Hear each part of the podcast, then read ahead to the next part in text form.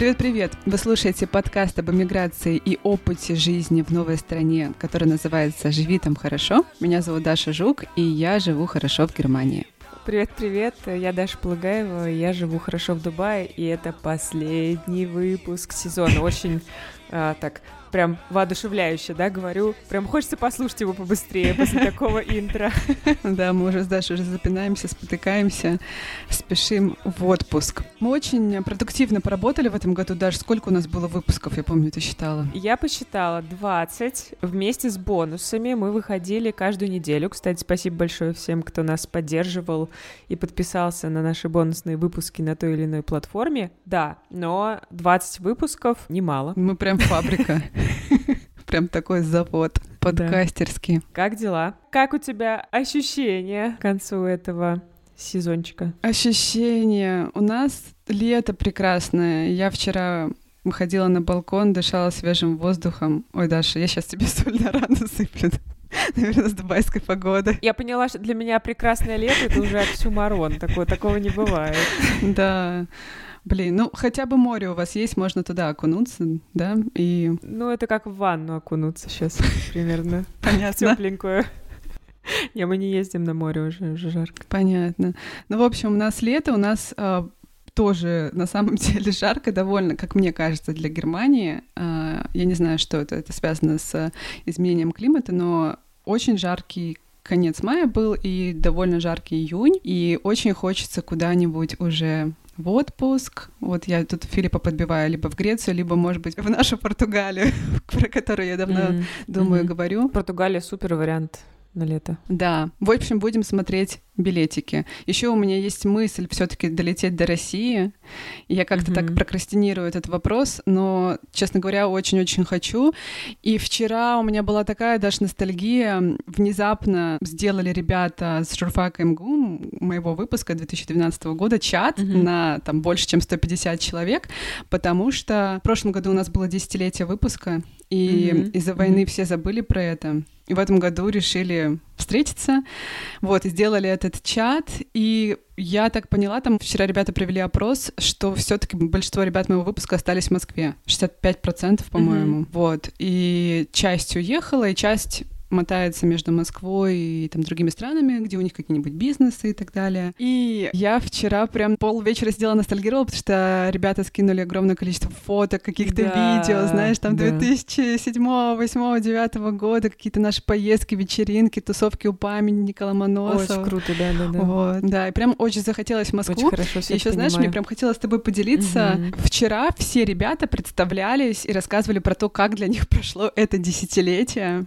Потому что многие друг друга потеряли. Я тоже большинство mm-hmm. не видела. Я вообще не из моего поля зрения выпали. И мы рассказывали там про то, кто мы, что мы, где мы живем, есть ли дети, есть ли коты, собаки, мужья, знаешь, кто какую карьеру построил.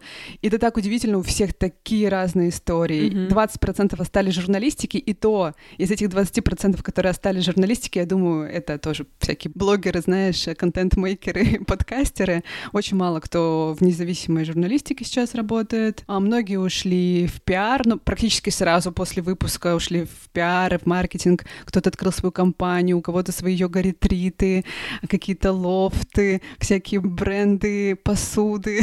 В общем, очень интересно. Да, я так понимаю, что э, кто-то из этого чатика даже знает про наш подкаст. Наверное, кто-то, кто уехал. Да, я вот вчера, когда написала в чатике, сразу отреагировала одна из однокурсниц моих, типа, Даша, спасибо большое за подкаст. Меня он очень поддержал приезжал в феврале 2002 года. Она сейчас уехала и живет в Америке. 22-го. А я какого сказала? 2002-го. Все, пора в отпуск. 2022 года, да. И еще там кто-то тоже сказал, что типа классный подкаст, и потом попросили ссылочкой поделиться. Думаю, классно. Сейчас новые слушатели у нас с тобой прибавятся. Да. Слушай, я тоже нахожусь очень часто в этом состоянии ностальгии. По-моему, с тобой обсуждали, что у меня оно проявляется, как только температура переваливает за 35, а влажность за 60. Mm. Я сразу, о, хочу в Россию, буду слушать российскую попсу в машине, как я это постоянно делаю сейчас. И тоже хочется в Россию, но я что-то пока не решила поеду я или не поеду. Но мы поедем во Францию, получили шенгенские визы. На этот раз нам дали на один год, записывались за три месяца, заплатили очень много сборов, mm-hmm. очень много денег, просто за то, чтобы подать документы. И, конечно, поняли, что Европа становится для нас таким супер luxury направлением. Даже несмотря на то, что мы не в России находимся, и, может быть, есть какие-то более удобные, может быть, даже не такие дорогие перелеты, хотя из Дубая, по-моему, все перелеты дорогие. Вот, сложновато стало туда ездить, но mm-hmm. все равно скоро, через месяц уже полетим, будем опять на Атлантическом побережье дышать свежим воздухом, есть вкусную еду. Как говорит Маша, она полетит на самолете, чтобы есть круассаны, она говорит курасаны, и пить пену пену, потому что мама пьет кофе, а она пьет пену из молочка, знаешь, такое. Маша мой человек. Я тоже хочу есть круассаны во Франции. Мы, когда туда ездим, первым делом думаем про эти круассаны. И у меня есть смешная, но немного стыдная история про то, как я летала в Париж. Я была в Париже всего один день. Это было на пути из Шанхая в Германию. Мы с Филиппом остановились в Париже, погулять просто. И Филипп меня спросил, Даша, что ты хочешь посмотреть Эйфелеву башню или на Монмартр пойти, или еще куда-то, или, может быть, устроить круассан-хоппинг и пойти по разным круассан-кафешкам, а потом еще есть сыр. Господи, сколько круассанов можно съесть? Ну, мы шерили. То есть мы покупали один круассан и пробовали. Ага. Это такая фишка Филиппа, он очень любит пробовать еду в путешествиях и немножко есть. Угу. И, а я обожаю круассаны, и я сказала, ладно, какая Эйфелева башня? Пошли есть круассаны. В общем, мы полдня ели круассан. Ну, не полдня, конечно, но несколько мест мы точно зашли. Вот, в общем, мне надо с Машей отдыхать, видимо. У меня, кстати, есть тоже классная история про то, как я первый раз была в Париже. Я ездила к своей подруге, кстати говоря, подкастерке Даше Даниловой. Может быть, кто-то из вас знает ее классный проект она делала. Даша, привет, передаем. Да, отличный подкаст про Виктора Цоя. Вместе с ней мы делали подкаст «Не перебивай». И мы с Дашей вместе учились на журфаке тоже. У нее была стажировка в Германии, я к ней приехала в гости в город Ваймар. Ну и что-то там скучно как-то было, и мы решили поехать в Париж на Блаблакаре. Кажется, это был Блаблакар, а может быть что-то... Блаблакар, я помню, было да, такое. А может быть что-то еще... Ну какой-то такой сервис. Это когда ты садишься в машину, и вы шерите ее с другими пассажирами, и там есть водитель, которому вы платите, а у него там, например, там компенсируется стоимость бензина или еще что-то. Вот, и мы ехали, ну, я не, не помню сколько там, 6-7 часов, и за рулем был такой большой черный мужчина такой, и он всю дорогу слушал классическую музыку такую, значит, и он начал там, ну, у всех пассажиров спрашивать, кто чем занимается, ну, и там что-то кто-то что-то говорил, я уже не помню, и мы у него спрашиваем, а вы чем занимаетесь? И он говорит, а я оперный певец, у меня концерт в Париже, вот я еду выступать. И, и запел. Да И у меня до сих пор, да, и у меня до сих пор где-то лежит в какой-то коробочке такая афишка, которую он нам дал, что вот э, мой концерт вот здесь сегодня. Приходите. Очень круто было это было. Обожаю такие истории. да, да, вот такое только в студенчестве бывает, наверное. Молодость. Да, мне кажется, что если ты сейчас сядешь на Блаблакар, может быть, снова повести. Да. Но вот мы с Филиппом встречали оперных певцов в Италии несколько раз, когда путешествовали. То есть это тоже были сцены из фильма «В идеале», когда человек внезапно начинал петь оперу прямо рядом с тобой. Да. Ну, я, кстати, расскажу про это. Я надеюсь, Даша, мы все-таки сделаем эпизод про мое итальянское путешествие. Может быть, я отдохну за лето, соберу силами. Еще раз едешь в Италию, еще раз, еще раз запишешь там, значит, интервью на пять часов, и мы потом попробуем разобрать. Даша ржет надо мной, что я какой-то многотомник э, с ним просто делаю, какую-то трилогию. про Италию. На самом деле просто очень много контента классного, и чтобы он не пропал, надо все-таки сделать этот выпуск. Ну а в конце сезона мы решили сделать такой легкий летний выпуск и поговорить про жизнь на яхте. Да, говорить мы будем с Машей Зарубиной, которая сделала карьеру в банковской сфере, и казалось, что ничто не предвещало, но 8 лет назад она уволилась из банка и вместе с мужем уплыла в путешествие, и вот до сих пор никак не вернется из него. Да, у нас очень увлекательный разговор получился, у Маши куча каких-то дичайших историй про их опыт жизни на яхте, и я знаю, что яхтинг в последнее время стал страшно популярным, многие учатся, получают получают права, отправляются в путешествия, и мы в этом выпуске хотим рассказать вам о наших друзьях, о Силе Ветра. Это крупнейшее в России парусное сообщество, и уже больше 10 лет Сила Ветра организует регаты и разные экспедиции по всему миру, и на Белое море, и на Байкал, и в Турции, и на Сейшельских островах, в общем, много где. А еще в Силе Ветра можно научиться управлять яхтами и получить права международного образца. Кстати, Даш, а, Сила Ветра есть у вас в Дубае, и команда работает под брендом Wind Rises. Мы оставим ссылочку в описании для всех жителей Дубая и не только. А сейчас переходим к разговору с Машей. Enjoy!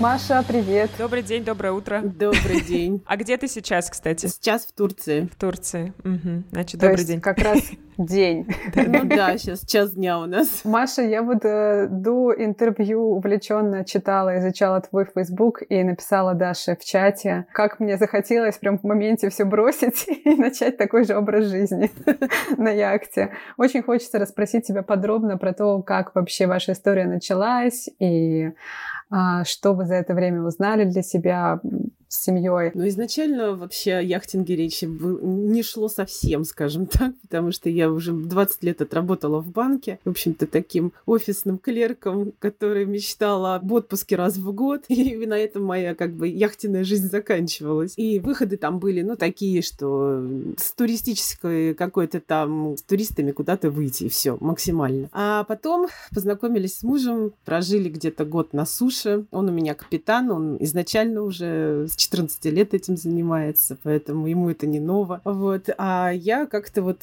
посмотрела, как он на лодке ходит, там он работал тогда наемным капитаном. Мне это все понравилось. Я говорю, а давай-ка мы не будем работать на дядю, а возьмем себе лодочку и пойдем-ка путешествовать. Надоело мне все. Но это было такое решение, как бы как раз у банка уже отнимали лицензию, было какое-то вот состояние подвешенное, непонятное, то есть либо заново работу искать, либо что-то в жизни менять.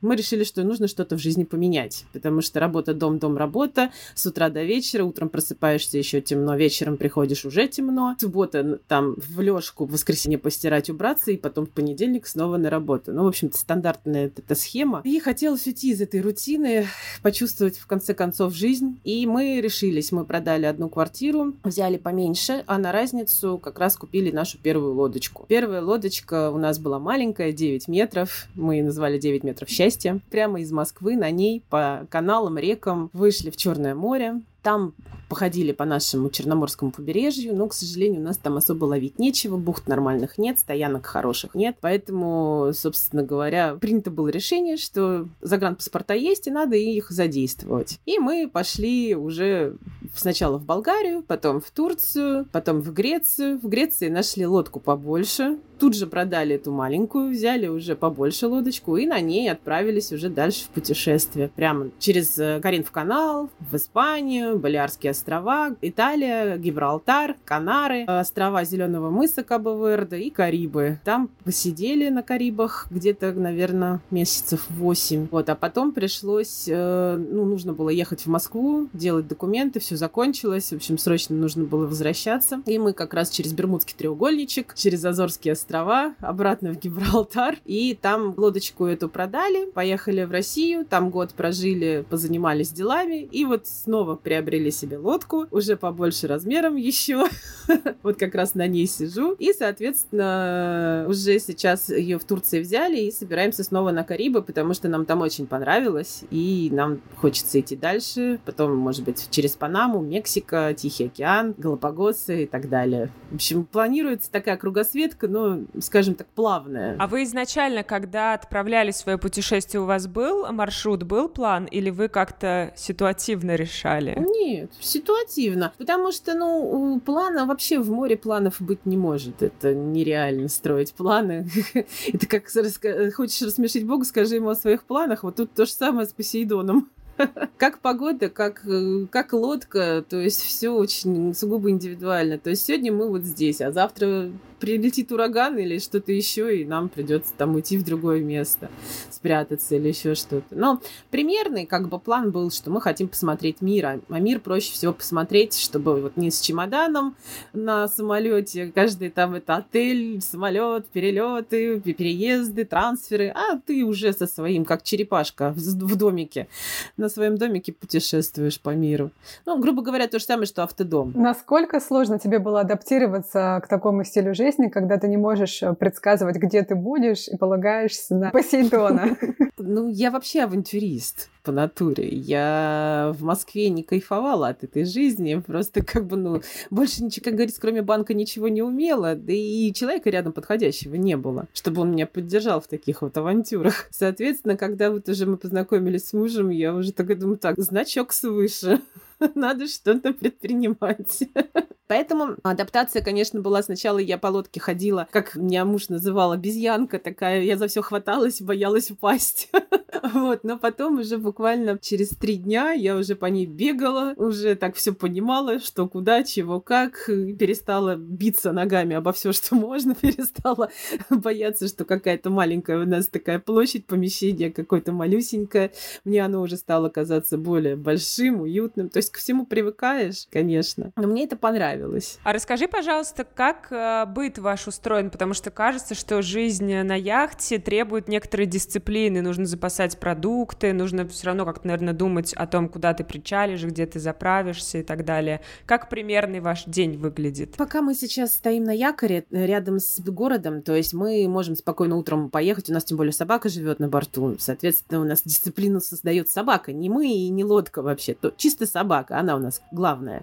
Вот, поэтому утром надо проснуться, повести ее на улицу, естественно, погулять. Там же как раз э, рядышком магазинчик прекрасный, продаются вкуснейшие турецкие семиты, эти бублики с кунжутом, от которых я уже вот такая стала.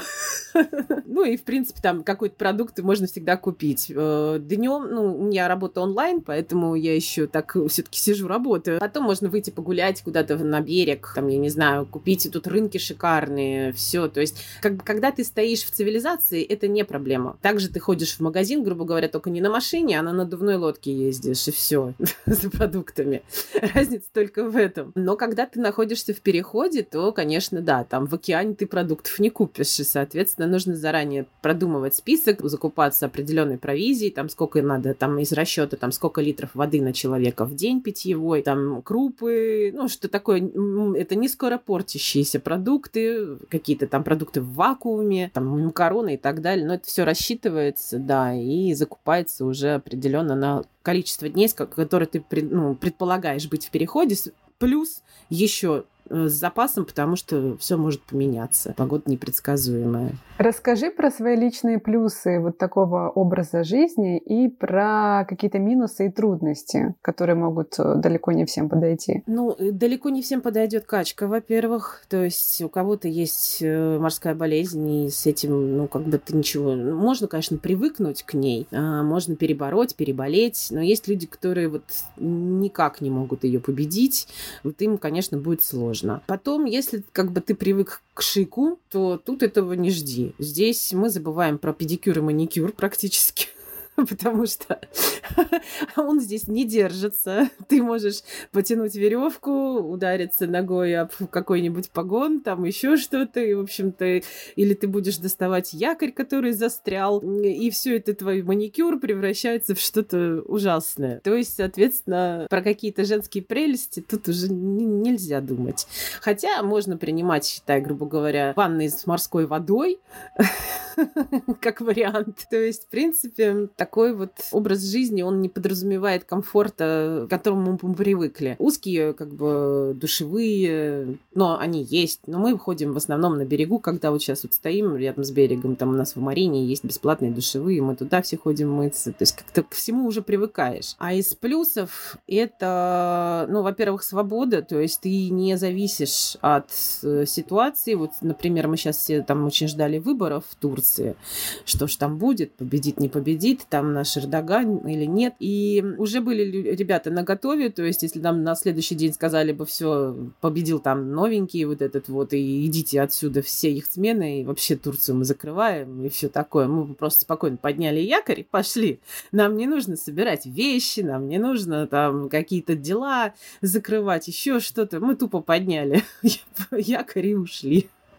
Вот. Также очень много есть вариантов, когда, например, у тебя нет визы, но ты можешь попасть в шенгенскую зону без нее. Мы вообще вот так на Канарах полтора года прожили спокойно, то есть э, потому что ты приписан как член экипажа к лодке. Не, не везде это, конечно, прокатывает, но в большинстве стран... А как это работает? Объясни, пожалуйста. У тебя есть э, состав крюлист, это список экипажа. А, соответственно, ты приписан к лодке как член экипажа, как неотъемлемая часть. Соответственно, лодка стоит, например, на Канарах. У них там по закону лодка может стоять полгода. Ты как член экипажа стоишь вместе с лодкой. Но единственное, что если ты потом уходишь оттуда же, то ты можешь не делать этот чекин, где ставят штамп в паспорт. Соответственно, виза твоя никому не нужна. Ты пришел просто на лодке и ушел также на лодке. Если тебе надо улетать, конечно, тогда уже нужна виза. Вот. Но у нас был такой момент, мы в Португалии, это Азорские острова мы были как раз, мы не планировали туда заходить, но по погоде нам пришлось изменить маршрут и пойти как раз туда. У нас уже кончилась виза, мы как раз шли с Карибских островов, и мы туда пришли, стали на якорь, к нам подъехал э, полицай, ну и попросил документы. Мы им говорим о том, что, слушайте, у нас визы кончились, но если это критично, мы просто переждем на якоре погоду, мы не будем выходить на берег, подождем погоду и пойдем. Они говорят, зачем такие сложности? Ребята, пойдемте мы вам сделаем визу.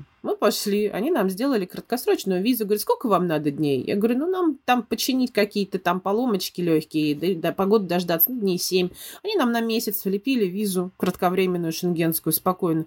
Говорит, ну сегодня на, на лодке посидите, тем более там еще этот ковид был, ПЦР-теста, надо было ждать результат. Сегодня, говорит, на лодке посидите, а завтра с утра уже у вас как раз и тест будет готов, и виза будет готова. Придете, все получите. Тест пришел, естественно, отрицательный, мы все пришли, получили визы, неделю гуляли по Азорским островам, вообще отлично смотрели, кайфовали, ездили на машине, смотрели э, эти достопримечательности. А мне любопытно, а как вот в других случаях визовые вопросы решать, если у вас есть некоторый маршрут, да, есть план, ну, хоть какой-то приблизительный, вы знаете, что вам нужны визы, как вы их получаете? Потому что в некоторых странах ты должен там иметь ВНЖ, например, чтобы э, получить э, визу и так далее. Ну, мы Европу прошли, когда проходили первый раз, мы проходили ее, у нас уже была виза. То есть еще тогда действующая. Вот. А сейчас мы пойдем транзитом. По правилам транзита мы имеем право не покидать портовую зону, но закупиться всем необходимым, что нам нужно э, в любой стране, в любом э, месте, да, где есть, это, э, где есть такая возможность.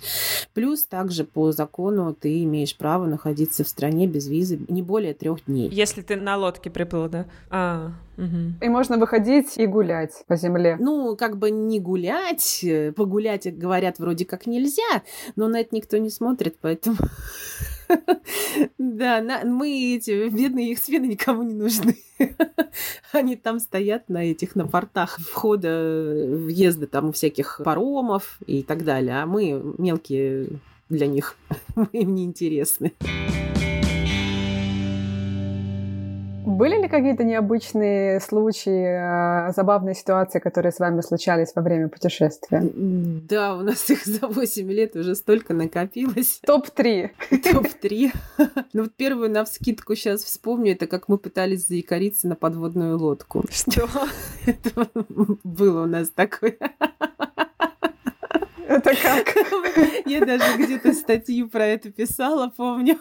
Это как раз в начале нашего пути, скажем так. У нас еще первая лодочка была маленькая, и э, мы из Черного моря собирались как раз уже выходить в сторону Босфора и проходить э, в Средиземку. И э, не знаю ничего, мы же первый раз там идем. Звоним другу, спрашиваем, слушай, где тут лучше пере... заикариться, переждать, чтобы утром уже на Босфор пойти. Он говорит, так, говорит, там есть такой город Эрегли. Вот, говорит, туда заходите, там хорошая такая бухточка, там встанете спокойно, переждете и утром пойдете Ну, окей, спасибо. Ну, мы заходим, как обычно, нам всегда везет, заходим мы всегда по темному в незнакомые места. Это любой яхтсмен скажет, наверное, то же самое. Это какая-то вот прям, я не знаю, закон подлости какой-то у всех. И мы заходим и смотрим такие, что вроде, ну, по сторонам где-то мачты виднеются, темно, там где-то якорный огонь горит, где-то нет, непонятно. А муж уже устал, он двое суток был за штурвалом, как бы не спал. Говорит, слушай, говорит, я уже туда лезть вглубь не буду, давай где-то здесь вот свободное место видишь? Я говорю, да вот где-то вижу. Он говорит, ну, давай здесь встанем. Ну, окей, встали, значит, он сразу спать пошел, а я с книжечкой сижу, читаю.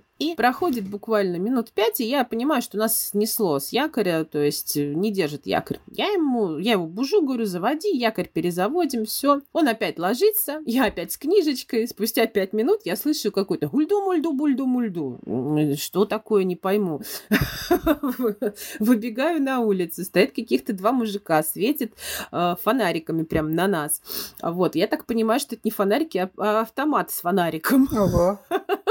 Опять что-то гульду-бульду. Я говорю, я сразу бужу мужа, говорю, слушай, там, говорю, по-моему, по нашу душу пришли. Он выходит уже злой, как собака, и спать не дает. Они ему опять гульду-мульду, он им, do you speak English? Они гульду-мульду, да ну вас нафиг. Я говорю, слушай, по-моему, они хотят, чтобы мы отсюда ушли. Тем более якорь опять, говорю, пополз. Он такой, ну давай попробуем. В общем, мы перевстали уже в другое место. Они как-то там фонарями нам пытались это показать место. А в итоге мы перевстали, а утром, значит, он еще спит, а я уже себе налила кофе, сижу такая, смотрю, как на том месте, где мы пытались якориться, всплывает подводная лодка. Безумная история. Ну вот, то есть это, конечно, такой был Ужас хит какой. просто. Я говорю, ну я представляю людей в подводной лодке, бум, по кумполу им там якорем, здрасте, можно на вас заякориться такая была. Ну, мы, конечно, испугались, с одной стороны, потому что ну, на нас никогда не доставляли э, автоматы. И я говорю, хорошо, что это произошло в Турции, потому что в России бы нас еще бы за это, наверное, арестовали бы, казаться, что мы э, заикарились там на территории военной базы. Да ладно? Да, там такая у них, получается, разделена, она стояночка очень рядышком, все, ну вот буквально очень плотно, тут якорная стоянка, а тут военная база. Но мы немножко промахнулись. А были какие-то, это тоже похоже на опасную ситуацию в каком-то смысле, какие-то опасные ситуации в открытом море, потому что когда я думаю о вашем пути и а, о ваших путешествиях, мне в голову приходят э, различные фильмы о том, как, не знаю, какая-нибудь одинокая яхтсменка решила совершить кругосветное путешествие или яхтсмен, и что-то случилось в море, и нет воды, и нет еды, и все сложно. Что-то такое было? Было, э, было, было. Мы как раз шли, подходили к Бермудским островам, не хотели на них заходить, но так получилось, что нас застал хвостик урагана Анна. А что такое хвостик урагана? То есть я даже не представляю, что такое глаз, потому что хвостика нам вот так хватило. Это было где-то 9,5 метров волна, примерно 55 узлов скорость ветра, которая вот кренит лодку вот так, волна заливает просто всю лодку. Муж стоял, он даже просто на 5 секунд отпустить штурвал не мог, то есть это настолько было жутко. И ночь, естественно, всегда все сложное, всегда всю ночью. Ночь, никого вокруг, то есть никакого танкера даже, чтобы там с ним как-то связаться, обозначиться, еще что-то, вообще ничего. И мы не уверены были, что выдержит наша лодка вообще такое, потому что лодочка такая была предыдущая уже в возрасте, в уважительном, почтенном возрасте. Вот, и у нас была проблема небольшая с э, такелажем. Мы переживали по этому поводу очень. И муж на всякий случай мне говорит, бери, говорит, собирай сумку, за документами. Ну, основное, что нужно. И, говорит, готовься к спас... Рядом сиди со спасплотом. Ну, потому что не факт, что вообще мы справимся. Это было очень страшно. Это первый раз, когда я действительно испугалась. За все вот 8 лет это первый раз, когда я прям понимала, что ну вообще на все воля океана, и мы такие мелкие сошки по сравнению с ним, что мы просто муравьишки в этом мире. И от нас ничего не зависит, неважно, сколько у тебя денег и так далее и тому подобное. То есть в тот момент много чего переосмысливаешь вообще, в принципе, в своей голове. Промелькивают такие вот какие-то мысли, идеи, вообще истории из жизни, и все-все-все как-то очень быстро. А потом раз, и это все заканчивается. Хорошая погода, все замечательно. И ты такой, фу, спасибо. Ну, было действительно страшно. Но есть и очень красивые моменты, наоборот. То есть то, чего ты никогда не увидишь на берегу и не почувствуешь. Это потрясающе. Например, вот я обожаю ночные переходы, когда хорошая погода, соответственно, нормальная, не нужно сумасшествий. И ты идешь, вот у тебя открыт парус, тишина, ветер такой в парус дует легенький, звездное звездное небо, и звездное небо, мало того, что оно отражается в воде, так еще в воде, когда яхта касается, то есть она режет, грубо говоря, волну, и от яхты отходят такие вот светящиеся планктон. И вокруг лодки начинает все э, море, весь океан светиться. И вот ты реально сидишь и не понимаешь, где небо, где вода. То есть, если бы не вот этот парус, ты бы вообще бы не понимал. То есть, все сливается. Это вот «Жизнь Пи», помните, фильм такой uh-huh, был? Uh-huh. Про мальчика с тигром в лодке. Вот один в один там такая же ситуация, где вот у него вокруг планктон светящийся. Вот один в один. Я думала, что это, ну, как бы в фильме там приукрасили там специально. Нет, реально так красиво. Я, честно, вот прям сижу на палубе, я не хочу даже оттуда уходить. Уже ночь, спать пора. Я прям сижу ну, наслаждаюсь, кайфую, смотрю, как звезды падают, метеориты видно, все. Ну, видно вообще все, потому что вокруг никакого города ничего нет, освещения никакого нет, соответственно. Бомба. Вот за такие виды, за такие ощущения и эмоции, вот стоит ходить в море. У вас там с мужем сплошной романтик. То есть это главная мотивация. Сериал «Жизнь на яхте». Да. Реалити-шоу. Маш, то есть это вот такая главная, да, вот то главное, ради чего стоит, на твой взгляд, уходить в море, это вот какие-то невероятные моменты, которыми ты не наполнишь свою жизнь, если ты работаешь в банке в Москве и раз э, или два в год путешествуешь куда-то. Да, это совершенно ты не наполнишь свою жизнь теми эмоциями, которыми действительно стоит насладиться именно в яхте, в жизни на яхте. Но э, можно, например, тем, кто работает э, в офисе, можно, например, например, просто брать яхтенные круизы, ну, как вариант, чтобы понять, что это такое, прожить неделю на лодке, уже хотя бы понять для себя, нравится тебе, не нравится, зайдет, не зайдет. У нас очень многие, кто приезжал к нам в гости, вот э, после этого приезжали еще раз уже отученные в какой-то яхтенной школе и уже задавали вопросы по поводу приобретения лодки, и многие, даже скажу, наверное, 50% наших гостей уже с лодками. Так что наш этот яхтенный мир пополняется, скажем так. А у вас бывает фото FOMO, fear of missing out, да, то есть страх, что вы что-то пропускаете на суше, какие-то карьерные возможности, какие-то события, которые у других людей происходят? Нет, вообще ни, никакого.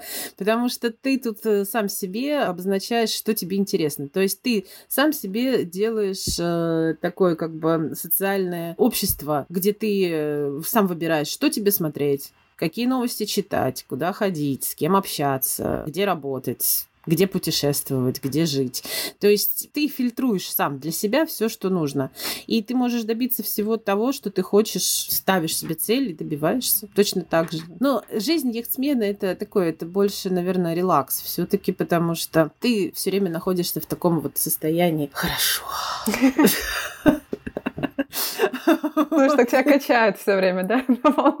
Да, покачивает. Ты выходишь, у тебя утром, естественно, ты видишь не окно там соседнего дома, а ты видишь э, море, природу, рядом стоящие красивые лодки. Все там улыбаются друг другу, чашечкой кофе, там чокаются между собой. Вот. Всегда хорошее настроение, все отлично. Естественно, конечно, бывают моменты, когда там нужно вложиться в лодку, потратить какие-то определенные средства на починку, там, такелаж, там, обслуживание двигателя, покраску днища, не обрастая там краской специальной. Это, естественно, нужно.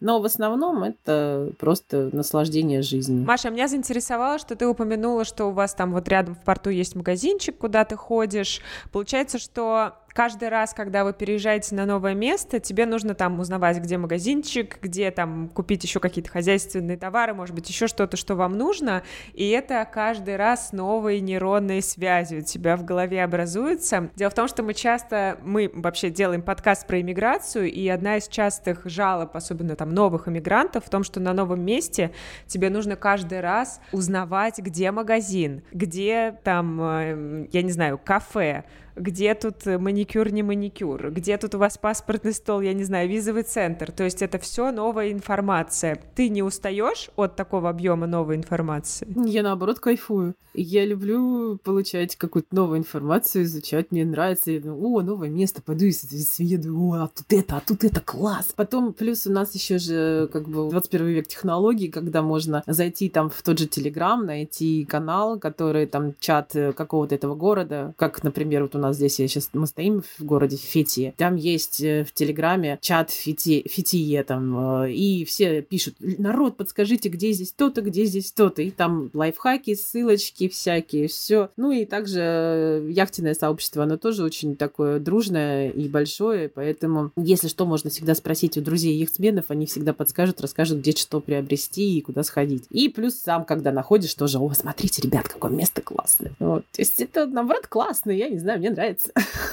Скажи, как тебя занесло в банк с таким темпераментом? Ты прям настоящий отчаянный путешественник. Да, я во мне какой-то этот, наверное, умер. Робинзон Крузо, только на яхте. Робинзон, точно. И Робинзон, и Хемингуэй, и все-все-все.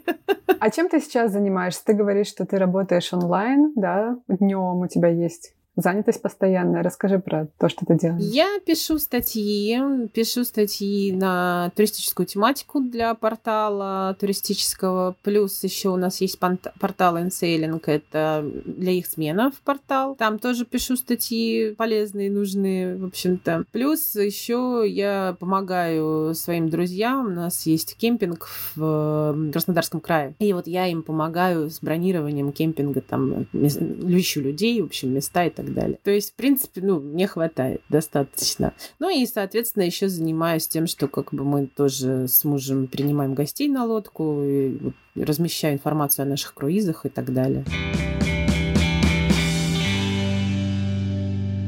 Маш, а я хотела такое упражнение с тобой провести. Ты можешь перечислить все страны, которые вы посетили за 8 лет? Хоть не в алфавитном порядке упражнение. Можно в любом. Так, ну хорошо, значит, э, Россия, Грузия, Болгария, Турция, Греция, Испания, Италия, Франция. Канары я вообще считаю... А, Гибралтар это тоже считаю уже другая страна. Канары это тоже отдельно, я считаю, государство, хоть это и Испания, но это совсем другое. Кабо-Верде. А, далее идут эти Карибы, но на Карибах там тоже Испания, Франция, эм, Англия, там много всяких островов, они к разной юрисдикции относятся. А потом Бермудские острова, но это скорее к Америке ближе. Что у нас? Багамы, Доминикана, Ямайка, Куба, Азорские острова, Португалия, Португалия материковая. Ну и не на яхте еще был Египет когда-то, но это не на яхте. А, Кипр еще забыла, вот Кипр тоже. И северный, и южный. Вот как-то так, вроде бы. Круто. Могла что-то забыть, честно. Какое из мест вас больше всего с мужем удивило, поразило? Ну, мне очень понравились Азорские острова. Я прям в них влюбилась. Реально влюбилась. Это очень красивая природа, потрясающие вообще виды. Там такие водопады, такие озера, луга. Ты прям кайфуешь и наслаждаешься жизнью там. Но есть огромное но, это климат. Климат там как раз соответствующий тому, что сезон это скорее июль-август и, середин, и до середины сентября. Потом начинаются опять дожди, холод, ветра. То есть, скажем так, не особо.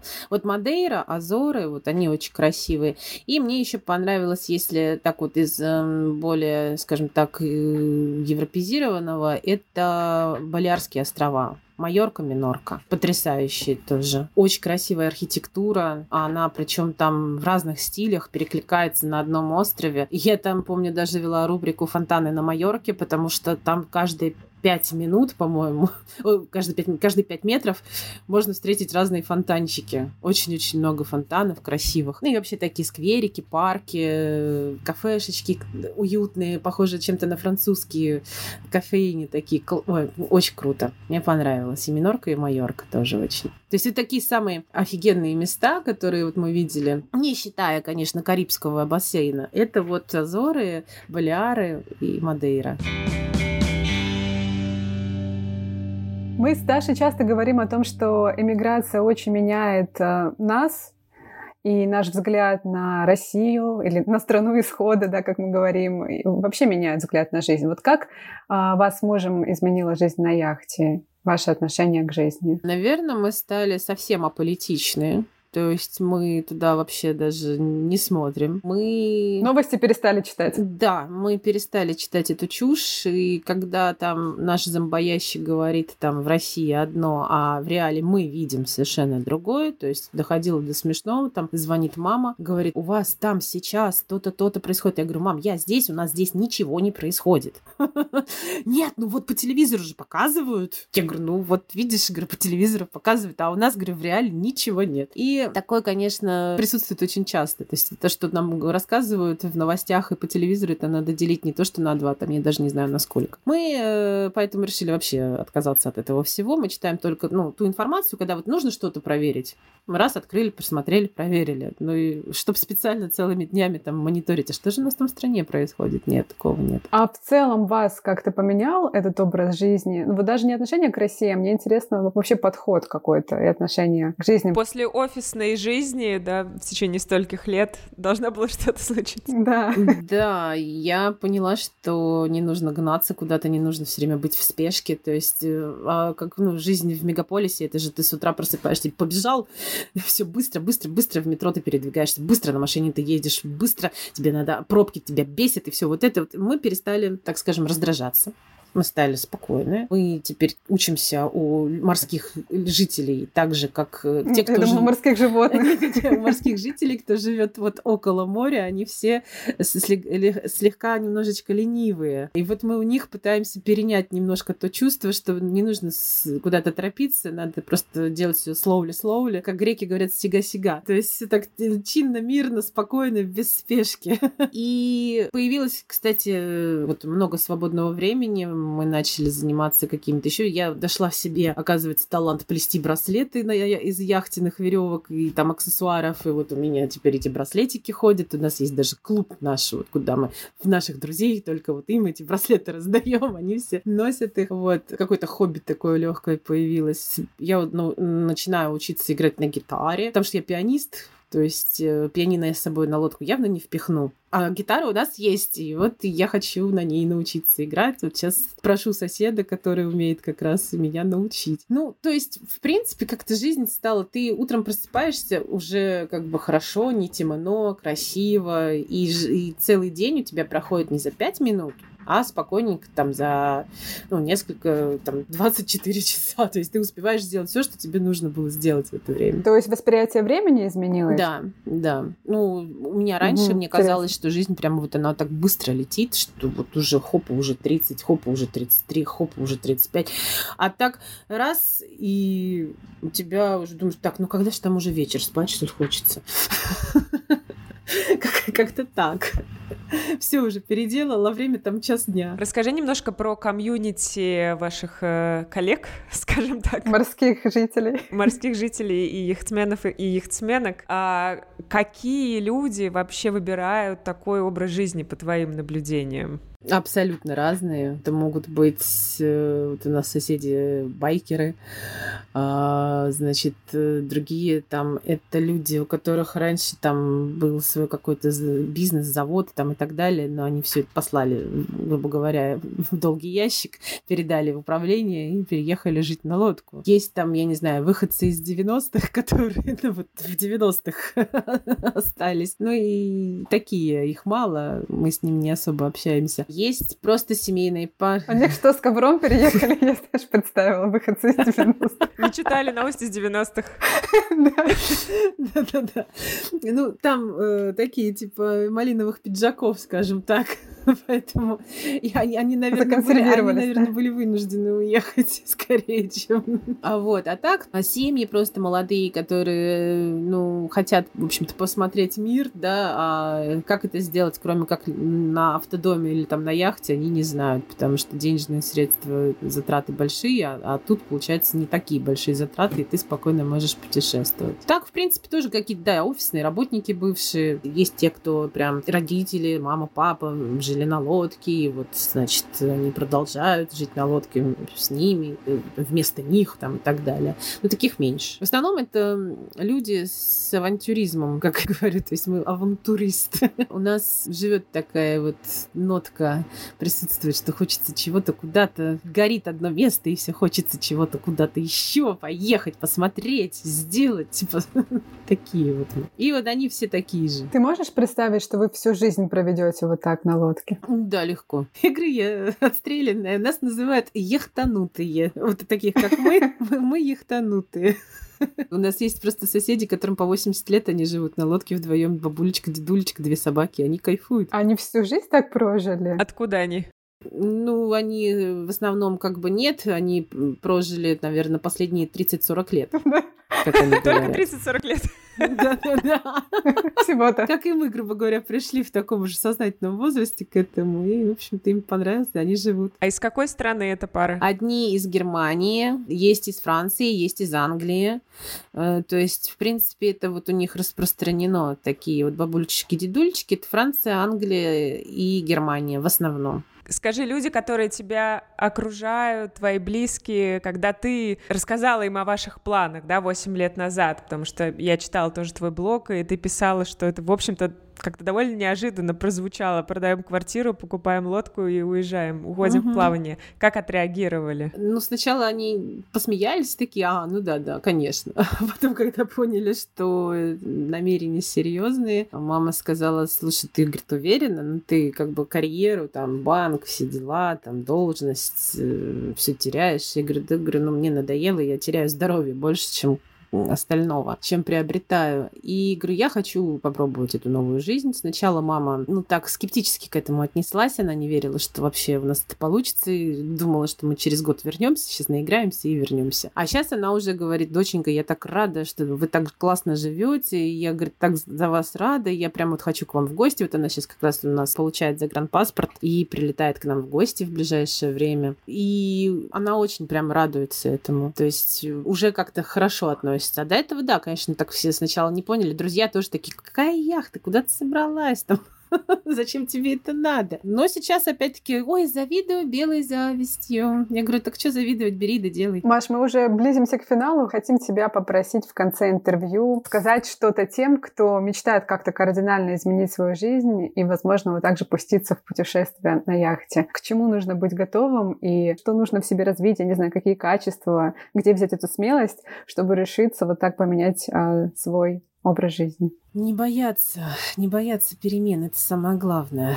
То есть я понимаю, как у нас э, среди их-сменов говорится попа в ракушках. Мы обрастаем ракушками на берегу, потому что ты сидишь, вот у тебя куча вещей, куча там какой-то техники. Ты вот не понимаешь, как ты с этим всем расстанешься и пойдешь куда-то дальше. Нужно отрезать эти ракушки и смело двигаться вперед. То есть хочешь, делай. Вот это основной тезис. Хочешь, пробуй, делай. Да, пусть какие-то будешь совершать ошибки, но это будут твои ошибки, и ты потом лучше пожалеть э, о том, что ты там какую-то ошибку сделал, чем пожалеть о том, что ты вообще ничего не сделал. Поэтому пробовать, пробовать и добиваться того, что ты себе задумал. Жизнь одна, не надо ее просиживать. Отличный финал. Классно. Маш, спасибо, очень вдохновляющее интервью. Спасибо большое. Вам спасибо. Правда, как это, фильм посмотрели. Классно. Да, спасибо. Подписывайтесь на наш канал в YouTube. Будете смотреть фильмы. Да, да. Да, подпишемся с удовольствием. Классного вам путешествия дальнейшего. Взаимно. Спасибо, девочки. Счастливо. До встречи. Счастливо. Пока. Пока. Пока-пока. И в этом выпуске, раз уж он финальный, решили наградить наших слушателей нашей самой любимой, но очень редко выходящей в эфир рубрикой Самая-самая любимая. Борща. Да, повариха борща на каникулах. Э, решили наградить слушателей, наградить Филиппа, потому что Филипп на самом деле тоже очень любит эту рубрику. Он периодически присылает ссылку своим э, иностранным друзьям, гордится и говорит, вот смотрите, я в подкасте участвую. Вот, я по-русски говорю, слышите русские слова? Я по-русски говорю. Да, сейчас проверим, не забыл ли окончательно Филипп русский язык. Ура, ура. И попрощаемся с вами, друзья, перед нашими каникулами. Повариха борща. Языковые курсы с Дарьей Жук. Привет. Привет-привет. Повариха борща. So, guys, today we are going to talk about повариха на каникулах. А на самом деле мы сейчас enjoying life. Мы гуляем по альпийским лугам, полям, вдоль альпийских озер. И у нас совсем не рабочее настроение. No, it's not. Are you ready to learn some phrases No. about, about You just said I'm not. We're not in working mood, and now you're making me work. I wanted to prepare some proverbs and phrases about vacation. You wanted or you did? I wanted, but the weird thing is that I didn't find them because all the proverbs we have are mostly about labor and work. And I was like, what? Why Russian people are famous for being lazy? Is it, are you? I don't know. I don't, I don't know. like so famous for being lazy. Christianin, который лежит на печи, you know, some village guy who lies uh, on his page and doesn't work at all. We have some fairy tales about Иванушка, дурачок и всякое такое. Но на самом деле все поговорки практически у нас не про отдых, а про труд. No, when I think of lazy cultures, like the stereotypical ones, uh, you know, you think about Spain and the siesta and the Mexicans and Not Russia. no, Okay. not Russia. It's not stereotypically lazy. First proverb. Любишь кататься, люби и саночки возить. God, любишь кататься, and then Люби люби, люби и и саночки саночки возить. водить, Вану- Возить. ванучки водить. Баночки? Нет, саночки. What is саночки? Саночки и sleds. But if we go riding a sled, I'm gonna be the one carrying it, and you're gonna ride it. So it's not Really? exactly true. I don't remember Come that on. way it was like this. Uh, Ложь, клевета. So, do you want to learn another one? Uh, yeah, I mean this is not not as much work as I thought. So let's go. Без труда не выловишь и рыбку из пруда. Oh, it's too long.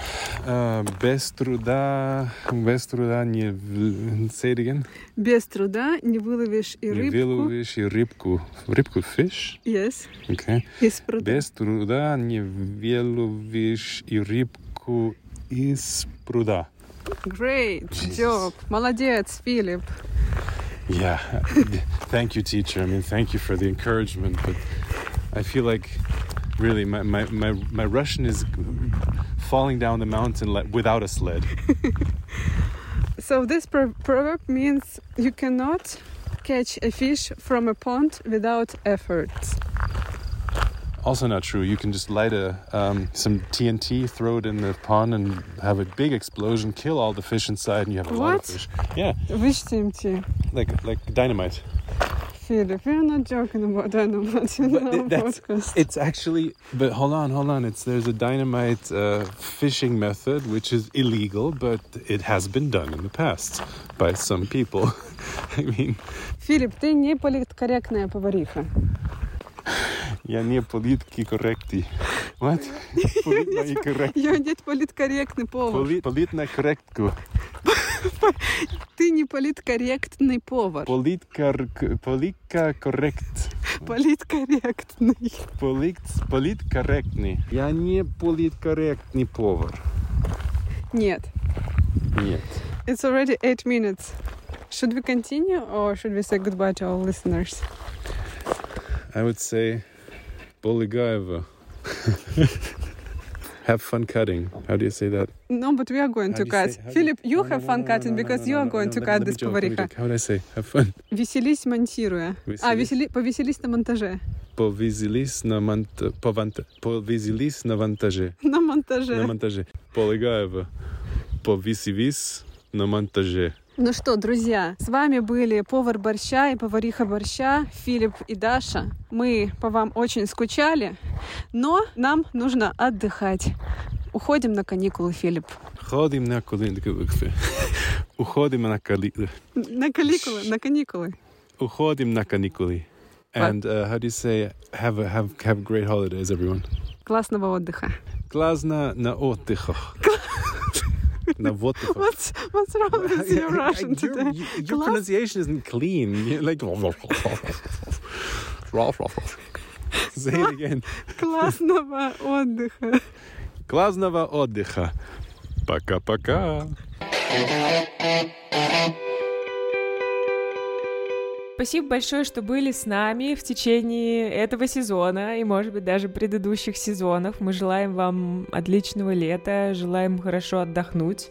Еще мы все знаем, чего мы желаем, что должно случиться этим летом, что должно наконец-таки закончиться, и должен мир как-то прийти в эту вселенную, скажем так. Очень хочется, чтобы, чтобы как-то все поменялось. Да, мы, несмотря ни на что, продолжаем очень на это надеяться. Надеемся, что это, правда, очень скоро произойдет. Вот мы с Дашей такие оптимистки, идеалистки. Грустным голосом сказали. Сказали, да.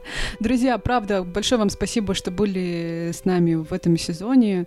А, мы все время чувствуем, что у нас есть какая-то поддержка, единомышленники, и как-то проще переживать эти сложные времена вместе. И давайте оставаться на связи. Мы будем продолжать вести запрещенные соцсети, постить а, фоточки из отпуска и просто из Дубая и Германии. Так что на связи, не теряемся. Ну что, пока-пока. Всем спасибо, пока-пока. Живите там хорошо. Живите там хорошо, пока-пока.